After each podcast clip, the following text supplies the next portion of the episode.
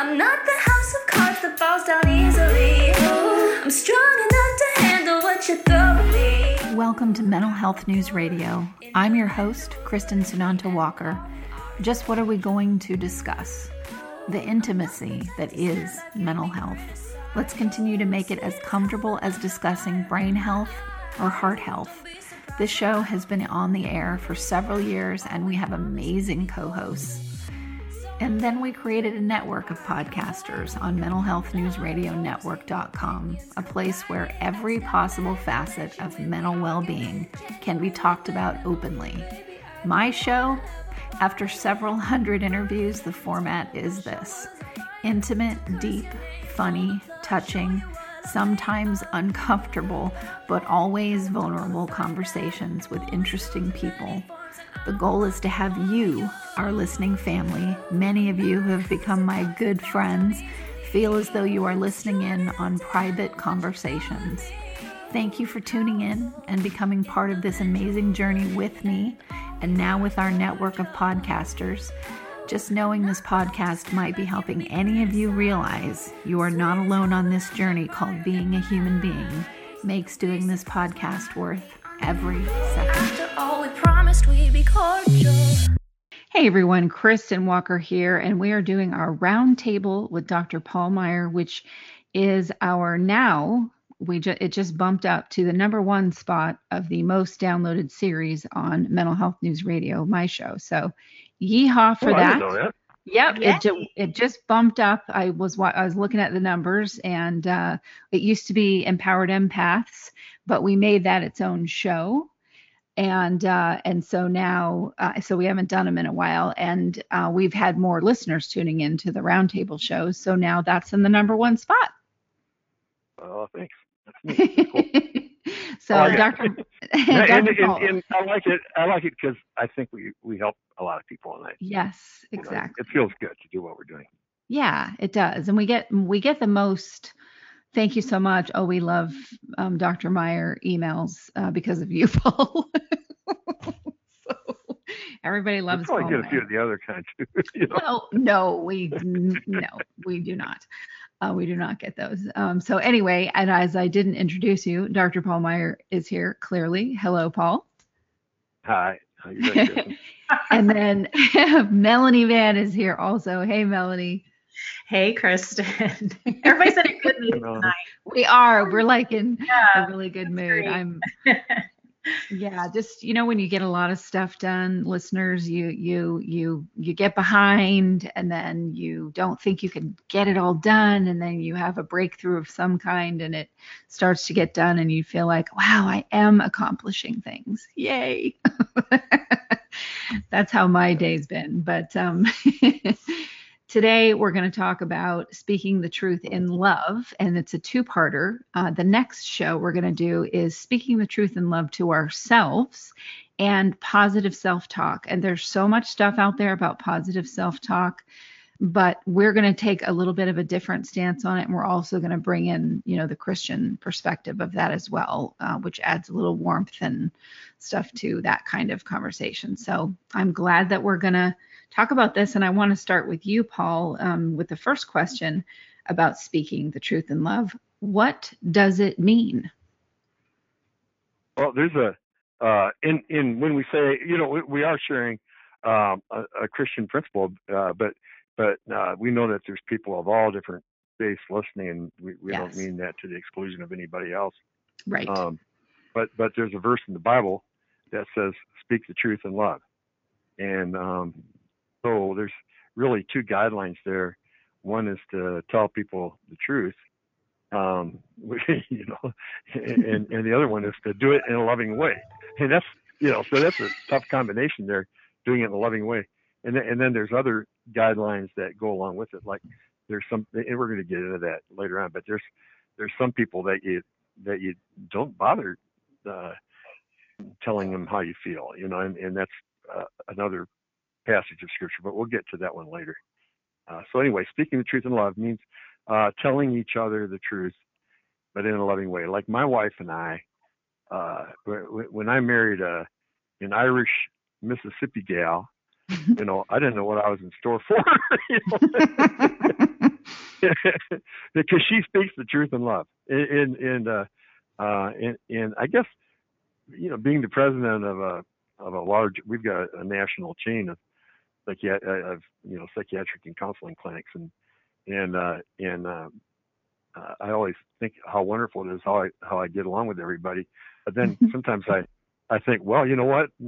Maybe people are afraid to tell me the truth. You know that, but the ones that have been here a long time or not, they know me well enough to confront me, you know, and things like that. But um, so speaking the truth, if you have a true friend, uh, like I believe that the three of us are have grown over the last couple of years to be true friends, and and uh, mm-hmm. we would speak the truth, whether it was uh, a negative truth or a positive truth, but we trust each other uh, uh, enough so that we would take it positively. It, it would be done in love, um, you know, to to help each other, and it's good to have people in your life that will uh, that will tell you the truth uh, in a loving way, because that's the only way we grow.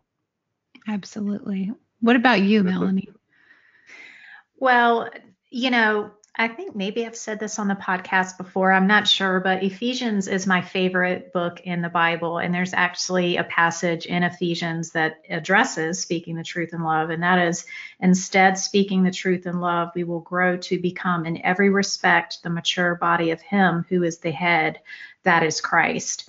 And I think that speaks to why it's so important to, to speak the truth in love because of we will grow um, and that in and of itself, I think, is the result of speaking the truth. You will grow yourself and also whomever you're having, you know, whomever you're speaking the truth to, your relationship will grow with that person. Because if you can't speak the truth in love to whoever you're in relationship with, then I'm not even so sure that's a relationship. um, so uh, it, it's it's incredibly important for intimacy it's incredibly important for, you know, um, understanding, for uh, forgiveness. It's, it's, important for so many reasons. Um, and I think, you know, the more we can do that, then the way we speak to ourselves becomes more truthful and it and it's just kind of a snowball effect. So Absolutely. I love the concept, you know, and there's, you know, Kristin, I think we have interviewed someone on the show actually um, a Dr. Arthur Ciaramicoli, mm-hmm. and he posted something on uh, his social media one time, and it was something like um, careless truth telling mask a sadistic core. Mm. And I thought that was really powerful. I was like, wow, you know, because you have those people that just say, well, I'm just going to tell the truth. I'm just going to be myself and I'm just going to, you know, and I just, I, I appreciate that sentiment, but at the same time, I think it's so important to just be considerate of others. And I do. I think people that are like that, that say they speak the truth in love, but they're really not, they're doing it for, you know, sadistic reasons. So that's the whole nother piece of it, I guess. What do you think, Paul? Yeah, uh, I, I, thought of a couple things while you were sharing that. One is uh, I was walking uh, in the, in New York uh, I was walking just out on the sidewalk in New York City one time, and some stranger that was coming the opposite way looked at me and said, "That's an ugly tie." you know, and when I looked down at it, it probably was, you know, it probably was a little bit ugly, you know. So he was speaking the truth, but he wasn't doing it in a loving way, you know. Whereas if my wife said, "Paul, are you sure you want to wear that tie to go speak tonight?" You know, or right. do a TV show in New York, uh, that might have been the time. I I actually did a TV show um, back to back with uh, with Trump about 20 years ago, where he he his book. I don't know, remember how many years ago. Really, with Donald Trump? Yeah, yeah. Oh, he, he did a show on uh, what, what's his what's his book? Um, uh, The Art of the Deal. So he was promoting his book, Art of the Deal, and uh, right after him, I was on the program promoting, I think, Love Is a Choice or one of the books I had uh, written, and so we uh, we, you know, we shook hands and I told him he was fired, but I'm sure he's heard that a thousand times, you know, on his show. And, uh, but anyway, but anyway, I was walking downtown and that happened. And, and then, and so that's one incident. And then another one was, uh, uh, when I was, uh, counseling a couple, uh, when I used to do marriage counseling and, and, uh, and, uh, uh, and they were coming in because they were miserable together, but they never had any arguments. And, And I said, well, you know, when's the last time you got mad at at your husband, or when's the last time I asked him when's the last time you got mad at her? And, and they said, well, we've been married four years now, and we've never gotten mad at each other. And I said, you know what? What? Then, then one of you, I said, then one of you is not necessary. Exactly. I said, one of you is not necessary. So, you know, one of you must be thinking for both of you, you know, because, uh, you know, any humans get mad at each other. So they weren't speaking the truth in love, and that's why they were miserable in spite of the fact that they didn't share negative stuff with each other. So you need to, you, you need to share the truth even if you're angry. Yeah, I mean, and thankfully, that's what probably one of the biggest things I'm thankful for about um, my, you know, c- having been raised in a situation where, you know, my parents were divorced when I was very young, and there were a lot of contentious, just constant contentious other relationship, couple relationships going on around me. And same thing with my ex husband. Um, and I'm sorry, listeners, I know you've heard this. I'm just relaying it to this show. I like the fact that we've stuck it out and we're still so close after now, thir- well, I said 32 years and he corrected me in love the other day. Why do you keep saying that? You know, that's not true, Kristin. It's only been 31 years. Been 31.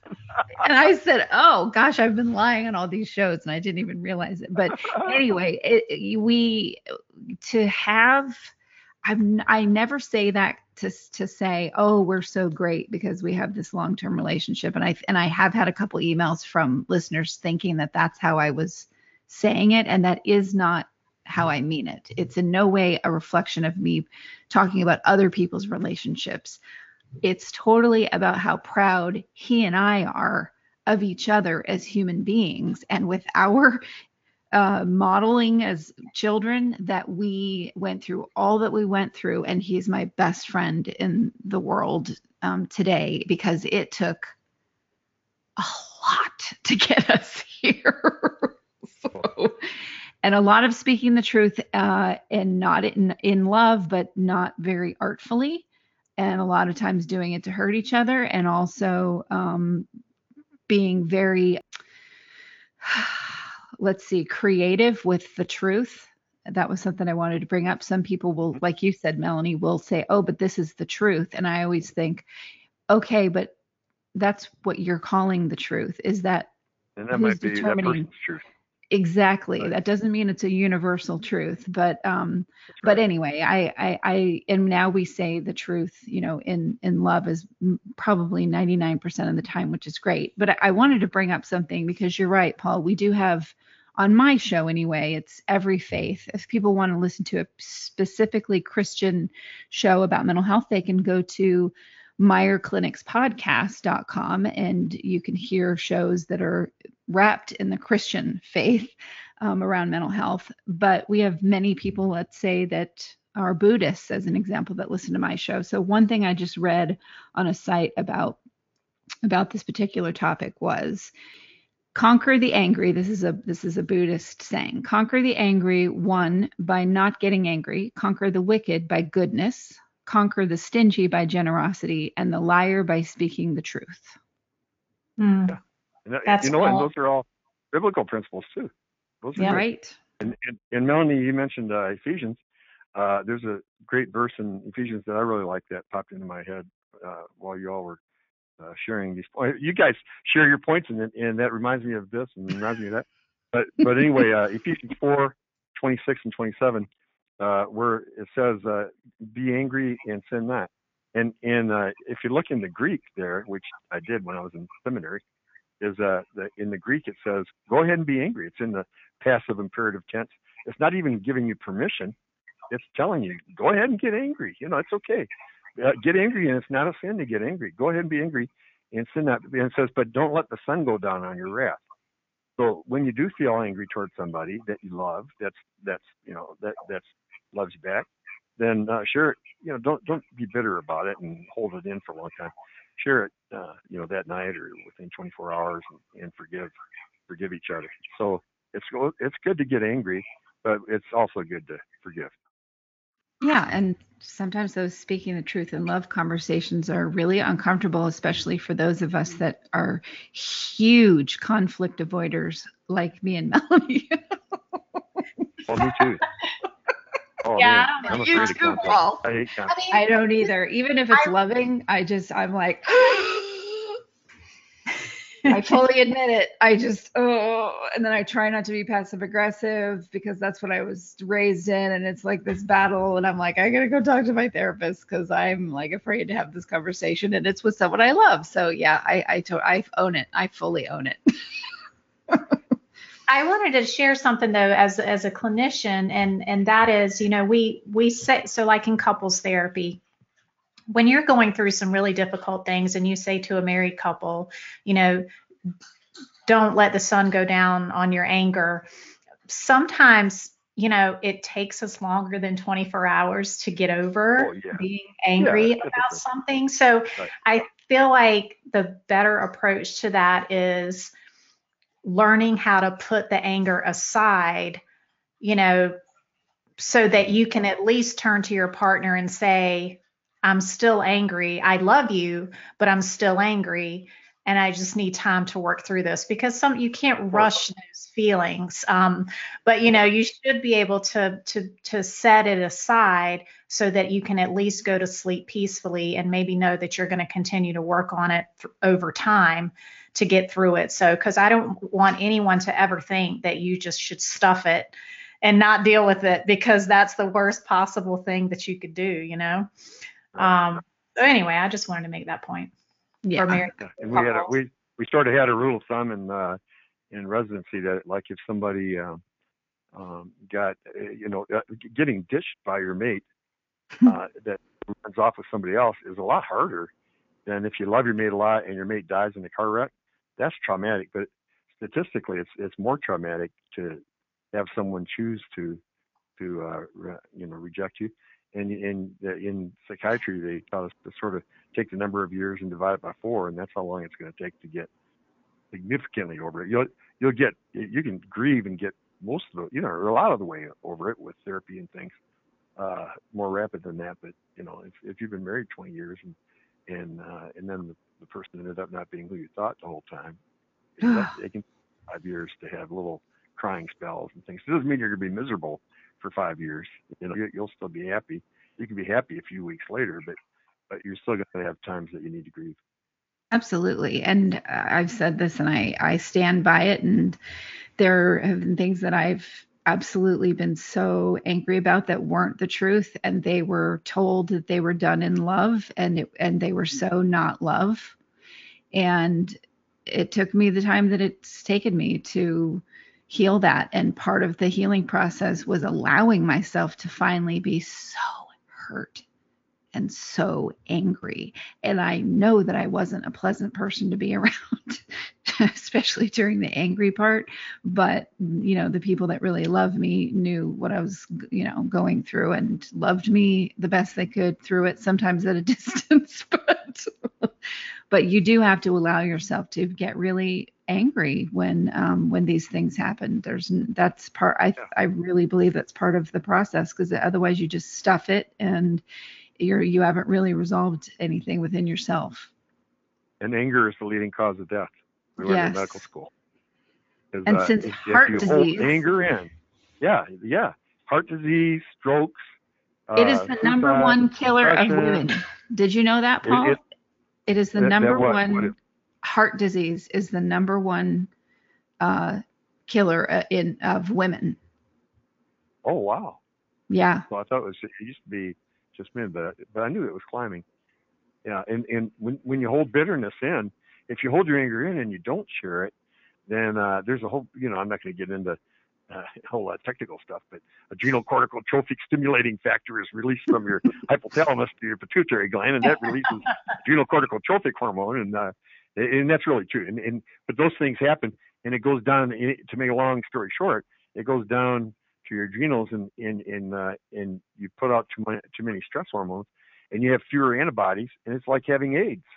Being bitter is like having AIDS. You're, you're vulnerable to all kinds of Yes. infections and diseases and heart disease and everything else. So a- anger is the leading cause of death, and, and there's physiological proof for that. It's not just a theory. Absolutely. I Well- can speak to that. I used to be sick all the time when I was in a bad relationship, and now I Yeah. hardly ever get sick. So I can totally speak to that for sure. Makes a big difference. Well, you want me to cover point two? Yeah, let's go. On? Yeah, go ahead and go through. I'll through. that. Okay, because we've got we've got ten points so far. I know we got to get moving. Exactly. well, no, no, not really. You're not not really because uh, we could take ten programs on it if we That's need to. true. But, but anyway, true. uh, you, you you you and our listening family have heard me say this uh, a couple other times, I'm sure, but um, but it's it's a it's a, a good thought and, and it's a deep thought. Whenever two people meet, there's actually six people present. The two people as they see themselves, the two people as they see each other, and the two people as they really are. And all six are different. So who we, who we really are deep down inside is a mystery even to ourselves. So finding out the truth about ourselves because somebody else tells us the truth as they see it and you think about it and sometimes you figure out, you know what, maybe they're right. So uh, finding out the truth about ourselves is uh, like Melanie said earlier, that's that's the way we grow, you know, by- uh, speaking the truth in love to to other people that you love in a in a loving way. So it's a uh, learning the truth about ourselves is a lifelong process, and learning the truth about our mate and other and other people that we love is a lifelong process. You never Yeah, really know every- No, my goodness, that's the whole point of about yourself or somebody else. Yeah, absolutely. Absolutely. So let's do number three because it definitely Yeah. ties into number two. Why, or I'm sorry, let's do number three, which is who do you speak the truth to and when is it best to keep your mouth shut? I'm going to start with you, Melanie, on that one. It's best to keep your mouth shut when you know you're angry. That's when. Yeah. Oh my gosh. Um, you know, I, i- if you, and it really just depends on your personality. If you can temper yourself, which some people just have that personality type, then I think, you know, speaking the truth when you're angry can happen. And sometimes it needs to, especially in intimate relationships. Uh, but, and then sometimes, why waste your time speaking the truth to people that don't live in the truth? that's kind of how I feel because I feel like you're kind of beating a dead horse when you're dealing with. I mean, you can, you know, try to say the truth to them all day long, and it's just. I think sometimes you're just wasting your time. That's a strong statement, and it's not a very agape type of love. Um, but I do think there are those individuals that it, it's kind of just a waste of your time. So when you're confused, you know, Oh, when you're uh, no, like when you're confused or you're just not sure, you're just not sure. Um, I think it's better just to work through your own feelings around it before you try to. And sometimes the truth just means the truth about what you're feeling, and that and that that can really take you a long way. Um, so this isn't always about you telling the other person something about them. A lot of times it's about you just being honest with your own feelings surrounding the situation. So Well, go that, ahead. That, that's that's really really really good. Uh, uh, um, um, when when uh, if like if you get mad at your mate or or your close friend, uh, if if you say I'm mad at you because you did this wrong or you hurt me or you did this, you made Yeah. me angry. Those are not uh, healthy ways to speak the truth and love. But li- like Melanie said, uh, when you say here's how I feel when you do that, you're not saying what that person did is necessarily wrong or or uh, uh, or, or anything. You're saying, here's how I feel. I feel angry when you do this, or I feel sad when you do that. You're, and they're- they can't argue with you because it's how you feel.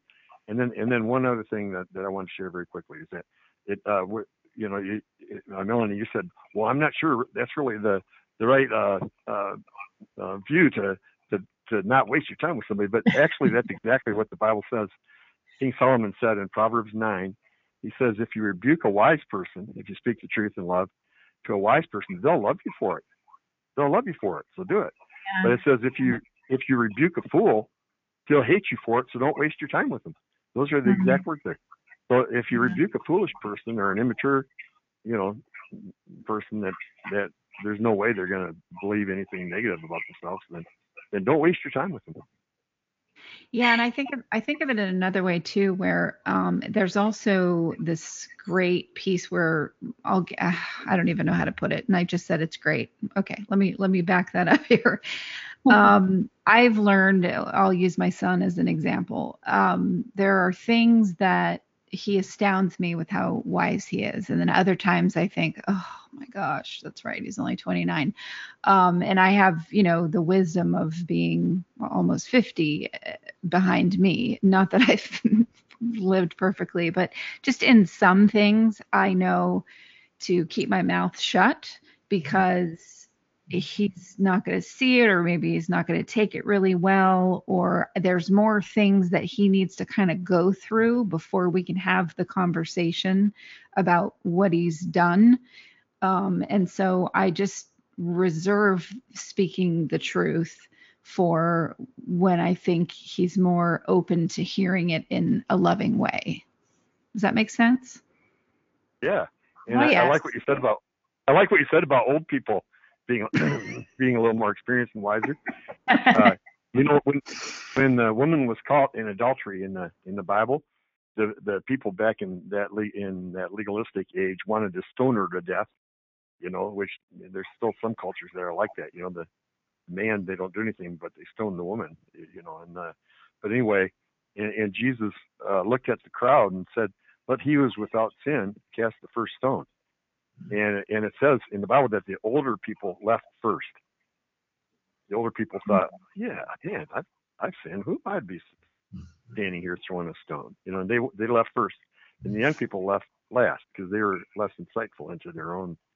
Um, you know, they're they're wanting to be self-righteous and stone somebody, and maybe their uh, chauvinism or whatever else. Uh, so uh, there is some uh, wisdom that comes from old age. Thank God. There's some benefit Yeah. from you being. and old guy. sometimes i think sometimes i think too if you you know if you tell somebody something they're not ready to hear it or you know that you're going to be blamed for it because they're not quite at a place of accepting their behavior this has definitely been with me and i know that counselors the two of you know this you know i can tell sometimes even with my counselor she will bring me around to a concept that is a truth about me that maybe i'm really not quite ready to accept. And so she'll um you know she knows because she's worked with me long enough to sort of be be very careful and per um conscious of the words she's using and how she's describing something so that I come to the realization of my behavior on my own um, because if she would have just flat out told me, I might have been defensive or, might, you know, does that make sense? I'm being the patient here, of course. Yeah. You two know what I'm talking Yeah. about. Yeah, like telling a, a story about something or using a, a parable or, or getting to a point without coming right at you in your face. Right. Right. Saying that, like- like when when David, uh, when King David um, saw his neighbor's wife taking a bath on her roof, and uh, he ended up uh, having an affair with her, and then even uh, getting the guy killed. Then um, uh, Nathan, instead of just walking up to him and and saying, you know, King David, you're a, really a jerk. You know what you did was uh, horrible and all that sort of thing. And uh, uh, he he he told about a man who had thousands and thousands of sheep, and he had a poor man that worked for him that only had one pet lamb, and you know he'd play with that lamb and have the lamb be in the house, and he had a pet lamb. And when the man had a uh, when the rich man had a feast, he went and got that man's pet lamb and used that uh, for the supper. And uh, David got so angry about that, he said, "Well, kill that man, kill that man." And then Nathan said, "Well, David, you are that man." And then he could, David could see it. You know, when he saw, uh, you know, he had insight into what he had done. That's a parable. That's Right. the way you get to it indirectly. Yeah. Right. Yeah. Sometimes, I mean, I think a good counselor tries to help someone come to the truth themselves. Um, because oftentimes we just don't hear it. We don't hear it. And and a seasoned counselor knows if the person is ready to hear it or not. And then sometimes I feel like that if you repeat the truth enough in different ways, um, it kind of plants a seed. Um, and it doesn't have to be like a direct challenge to something that they're doing, but it, it's it's kind of like speaking the truth in love, I guess, and that is just saying kind of the same things over and over. Because I, you know, I did a lot of work with young girls, and a, a lot of times they were in relationships with these really, you know, unhealthy, dysfunctional guys, and I I, I would just know from the outset that they were not going to hear anything I said.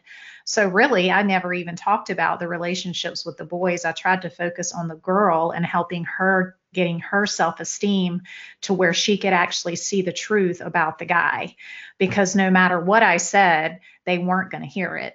Um, so sometimes, you know, I think as a parent, and there's no there's no more difficult decision to make with telling your kids the truth or not, you know, and um, especially when you're living with a teen like I am and Kristin, you know, you've you've had your son and Paul, you've had your kids, and it's sometimes you kind of just have to be age appropriate with your truth. Um, because they're just not, you know, they're like you said, Kristin, they're not in a place where they're ready to hear it or they haven't experienced enough. And um, so sometimes you really just have to use uh, good good judgment and do i really what what is what is it going to benefit if i speak this truth? I think that's something you have to ask yourself. What is the benefit going to be? And you know it it, it can't be just because i want to tell the person the truth because Right. i'm i'm sitting back i'm sitting back here seeing something you know it can't just be that. It has to be for the benefit of the other person does that make sense like i don't think it can just be a one it can't be for selfish reasons it has to be Right. you know for for various reasons Yeah, if you speak the truth in love, that does mean if you love somebody, you want what's best for them. And yeah so if you speak the truth because you want what's best for them, then that's speaking the truth in love. Absolutely. Yeah. So number number four, speaking the truth in love, Paul, on your notes you have uh, to God. Yeah, I can make that real short. You might as well tell God the truth because He knows He anyway. knows anyway right sometimes, sometimes I, I'll be praying. And I'll say, "Well, Lord, you know, is it this and this and this." then I stop and think, "Well, now, you know, I can't fool Him. You know, He knows all the intents of our heart. You know, and He loves us anyway. You know, so, uh, i mean Paul i Paul said, sometimes I don't do what I should.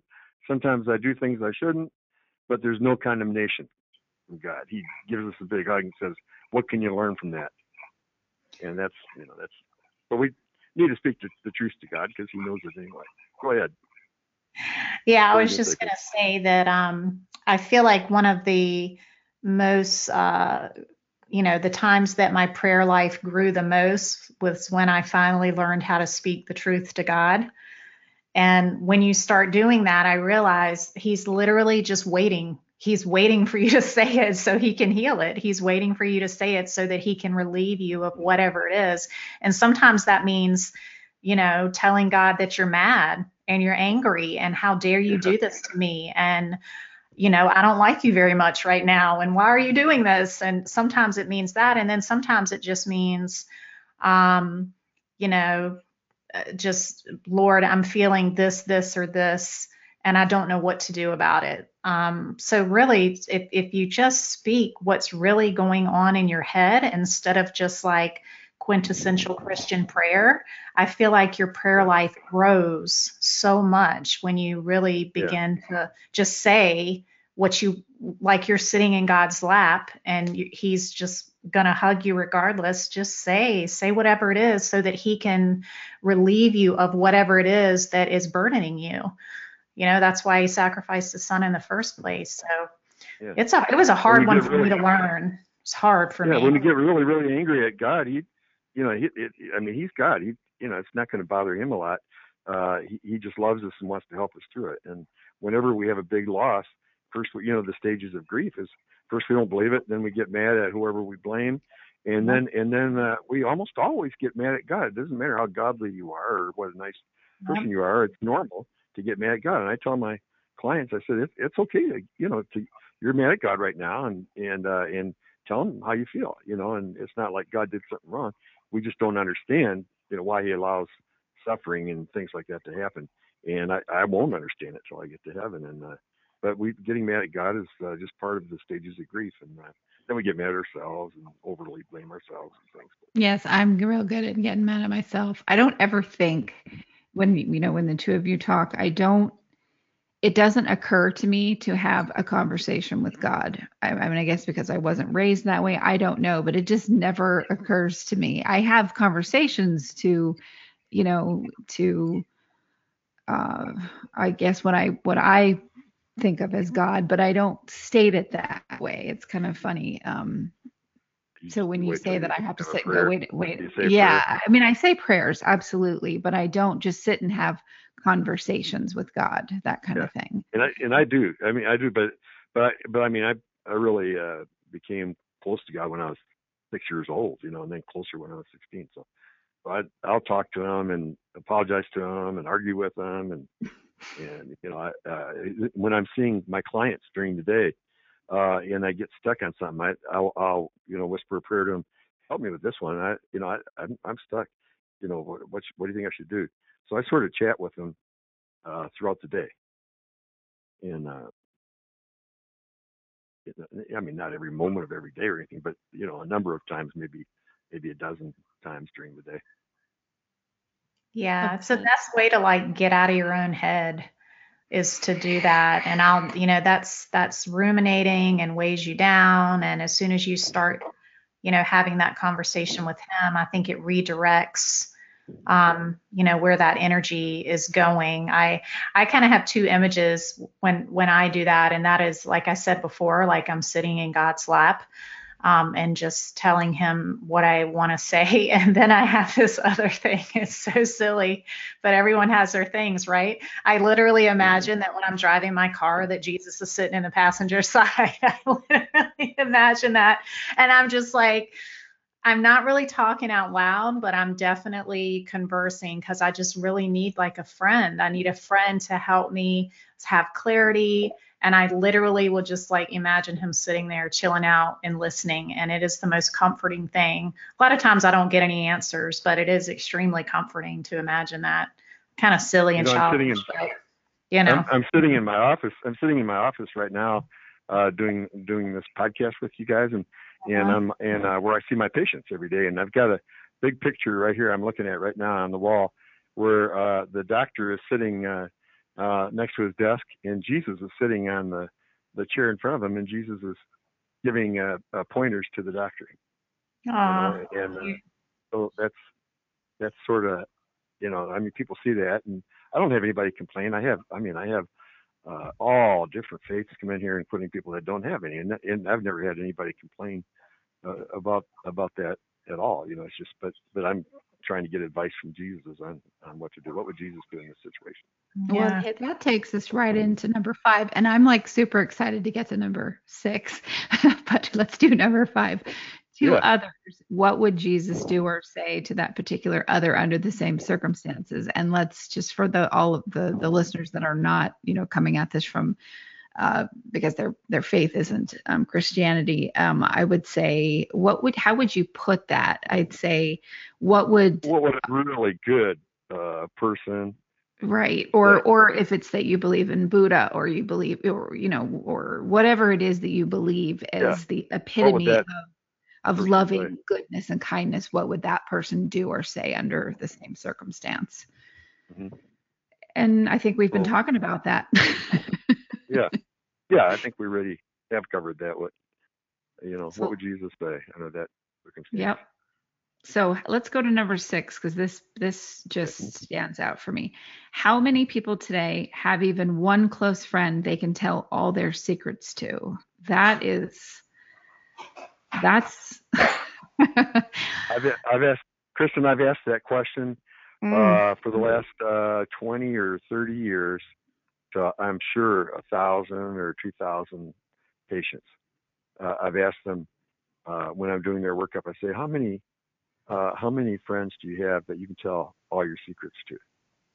And uh, and they look at you know I I don't it's almost always they look at me with astonishment and say, you mean there are people like that?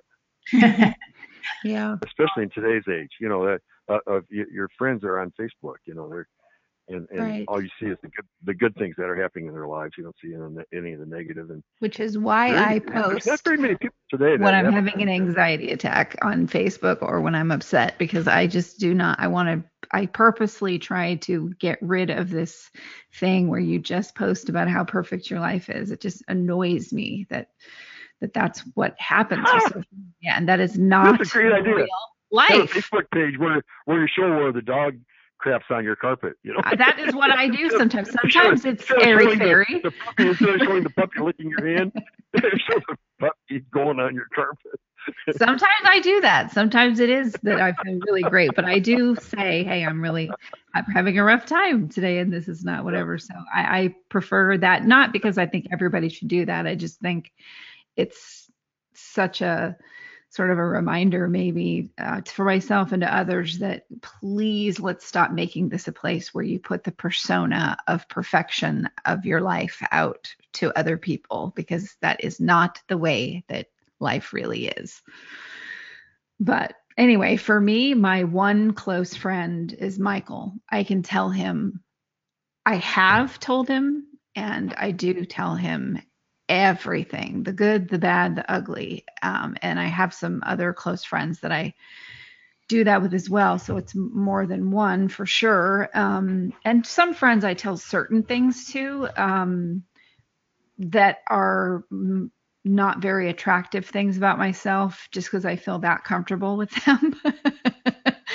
but uh, but I'd say with with me, I ev- the person that knows everything um, is Michael. So what about you, Paul?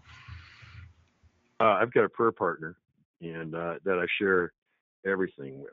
I mean, anything and everything, and he shares anything and everything uh, with me too. With my wife, I don't I, I don't lie to her, but I don't share everything with my wife because uh, that you know it, I don't know how long our marriage would last if she could read my mind all the time. I'm human. you know. uh, when- when I first got married when I was 21, I was so idealistic. I thought, you know, uh, uh, we will totally anything we're thinking, we're going to just share with each other, and uh, and be totally honest. And and uh, then uh, you know, I went to a grocery store and went to buy a loaf of bread or something and bring it home, and and and there was a, a really beautiful checker, you know, checking us out, and you know, for a second or so, I you know, I had a thought I shouldn't have had, and, and I put it out of my mind. But when I, as soon as I got home, I said, "Guess what? I had this thought about this checker." blah, blah, blah, blah, blah. Oh That didn't no. go well. You know? so there's time. That's one of those times you keep your mouth shut. You know. but but I would share, but I would share that with my prayer partner. Right. Yeah, that's What funny. about- Anyway, I had a prayer partner for 30 years, and and then when he died, I I needed to find another one, and uh, so I, I called up the psychologist that I knew in that grew up in Paris and lives in Paris, and you know, and um and I asked him because we had done some conferences together. So I, I called this guy up in Paris and say, "Will you be my prayer partner?" And he says, "Well, why are you calling?" You know, I mean, you know, we were friends, so he he he was honored by it. But he he said, "Why are you calling somebody all the way in Paris to be your prayer partner?" And I said, "Well, my first prayer partner I had for 30 years was such a godly guy. It was always me confessing to him." And uh, and I said, "You're French, so I know you'll send at least as much as I do. I want somebody that'll have something to share, something to share back." You know. and he said, "I'm qualified. I accept." the French, how you you feel like they're they're more open minded, huh? Well, uh, or, yeah, either that or they sin more often.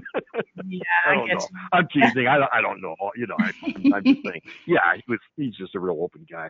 But- How about but- you, Melanie? Great. No, I mean, I don't. I think it, it. it. There's nothing more important. There's nothing more important, and I do. I think, um, special people like Kristin and Michael that are have very open minds, uh, probably were in a marriage that, where that you shared everything with each other, and I, I know, you know, you've Yes, explained to me the dynamics of that marriage, and I could see it working with you guys. Um, but generally, I feel like uh, you know each partner in a relationship needs to have someone else that they can that they can talk to, like Paul was saying, because if you tell them everything, it's just not going to go over well. So I feel like I have several be- friends that I can tell everything to, Somebody of the I, same sex.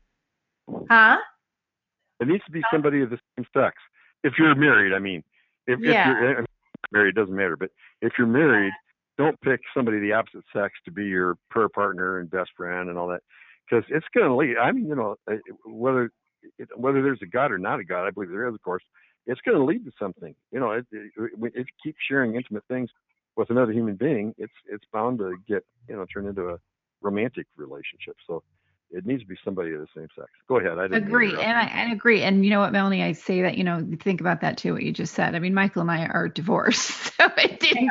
I know, but I could still see when you're married. You But that was because we were so enmeshed. I mean, and we didn't know how to have healthy boundaries. If we had healthier boundaries, we probably wouldn't have shared so much with each other. But that's why we're such great friends now Yeah. and my best friend. I I think if I ever got married again, which I, I I don't see myself doing that, but who knows? I'm only 49, but I don't I do not in any way in any way do I believe that I will ever um, do that in a in a new um, partnership with someone. Absolutely not. I, I don't think it's healthy.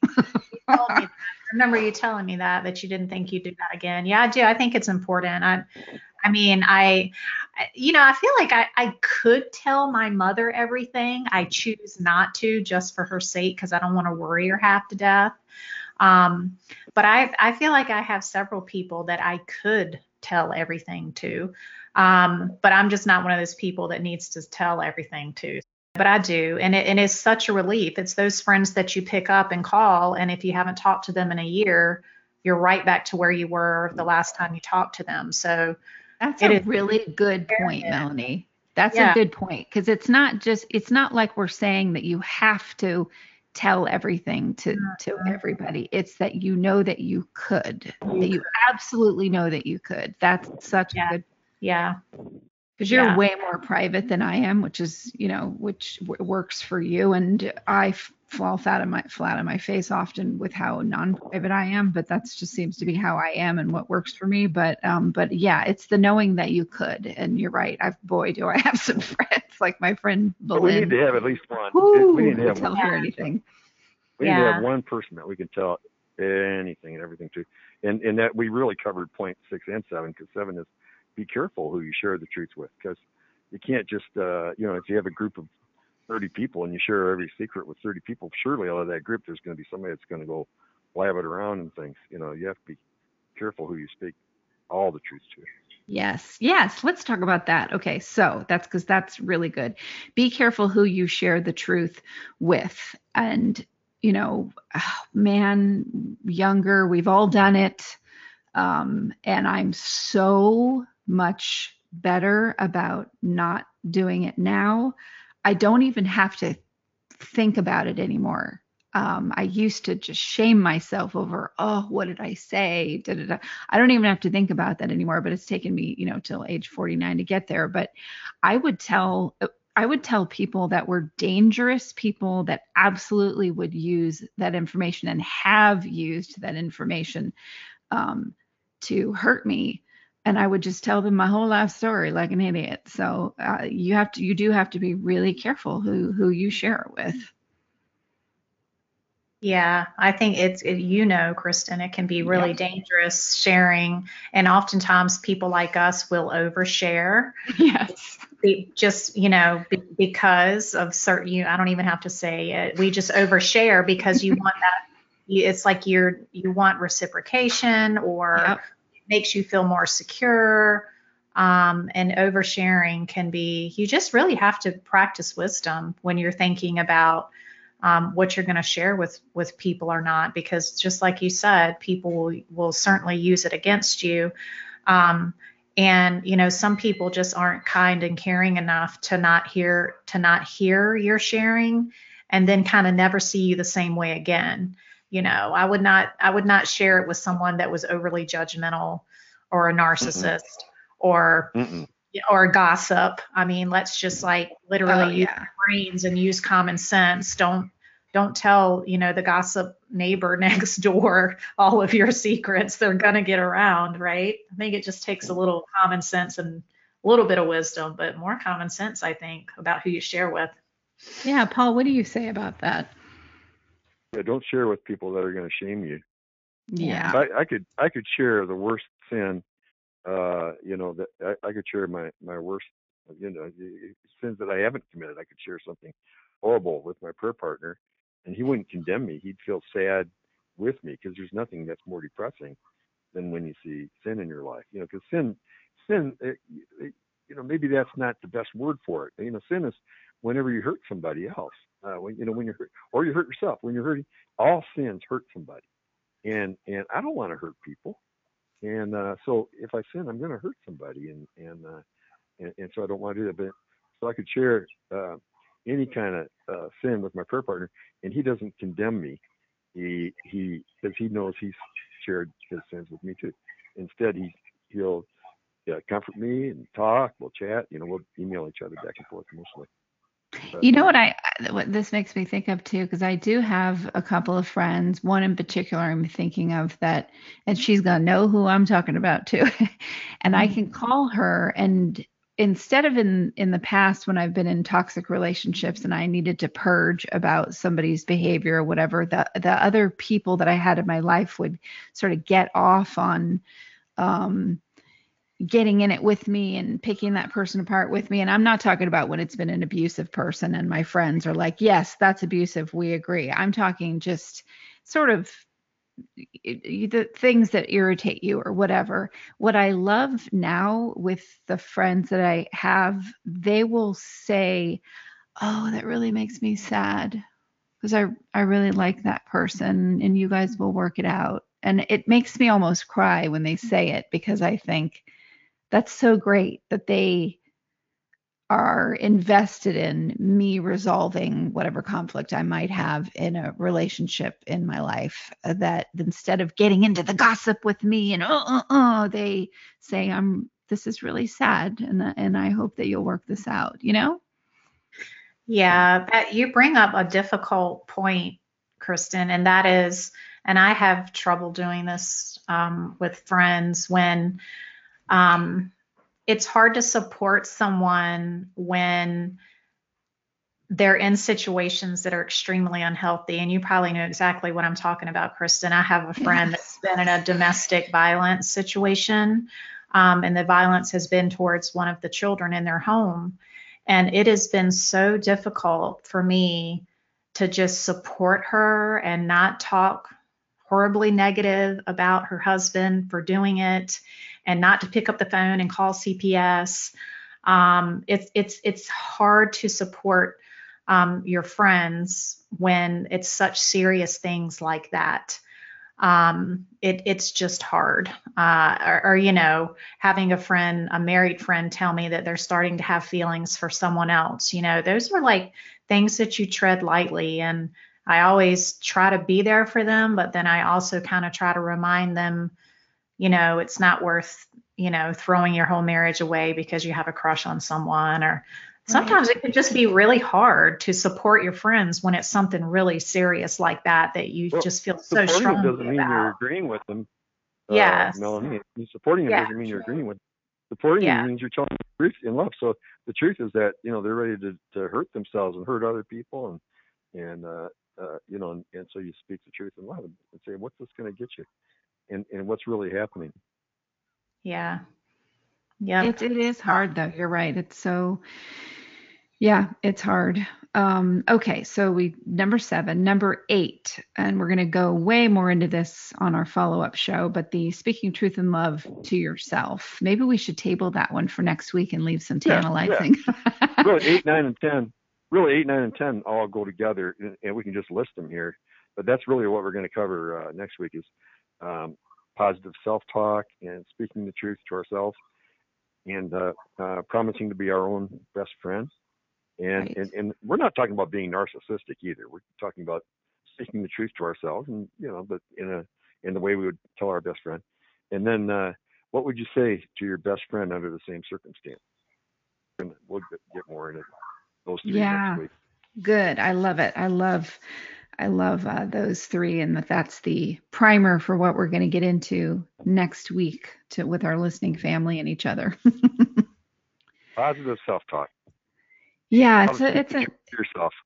yeah, it's an interesting road to get to that place, but um well, then I would say thank you both, Paul. Thank you so much for coming up with well, I think you and Melanie both came up with the topic and Paul always does mass amounts of research, which is why he's a best-selling author. Exactly. and Melanie, thank you too. Sure. Happy to be back on with you guys. Yeah. And Happy to be on with our listening family. We love you, family. Absolutely. Absolutely. Thanks for tuning in every week, and we will catch you next time on Roundtable with Dr. Paul Meier on Mental Health News Radio. I know, I know, no one likes commercials, but seriously, folks, without the help from these organizations, we could not stay on the air. Please give a shout out to zencharts.com. If you're a mental health or addiction treatment center, you'll want to use their EHR. It's gorgeous, and they're just good people and also MyGenetx m-y-g-e-n-e-t-x dot because knowing your genetic code empowers your mental health treatment. And lastly copenotes.com we love getting positive messages right to our phones every day from johnny crowder. He's the lead singer of prison a heavy metal band sharing their music about suicide prevention addiction recovery and mental health See, that was painless. Support them as they support us. Back to the show.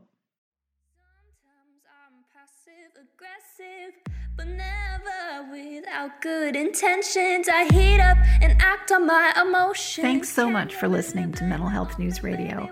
Our podcast can be found on iTunes, Stitcher, and hundreds of other podcast apps, or you can visit our website at mentalhealthnewsradio.com. If you have a question or would like to be a guest, become a podcaster on our network, or join the amazing organizations that help keep us on the air, please email us at info at mhnrnetwork.com. Get ready for that special goodbye from our resident therapy dog Miles, and a special thanks to Emily Sohn for letting us use her incredible song Cordial for our podcast music. Listen to the full song on SoundCloud at emily.sonne.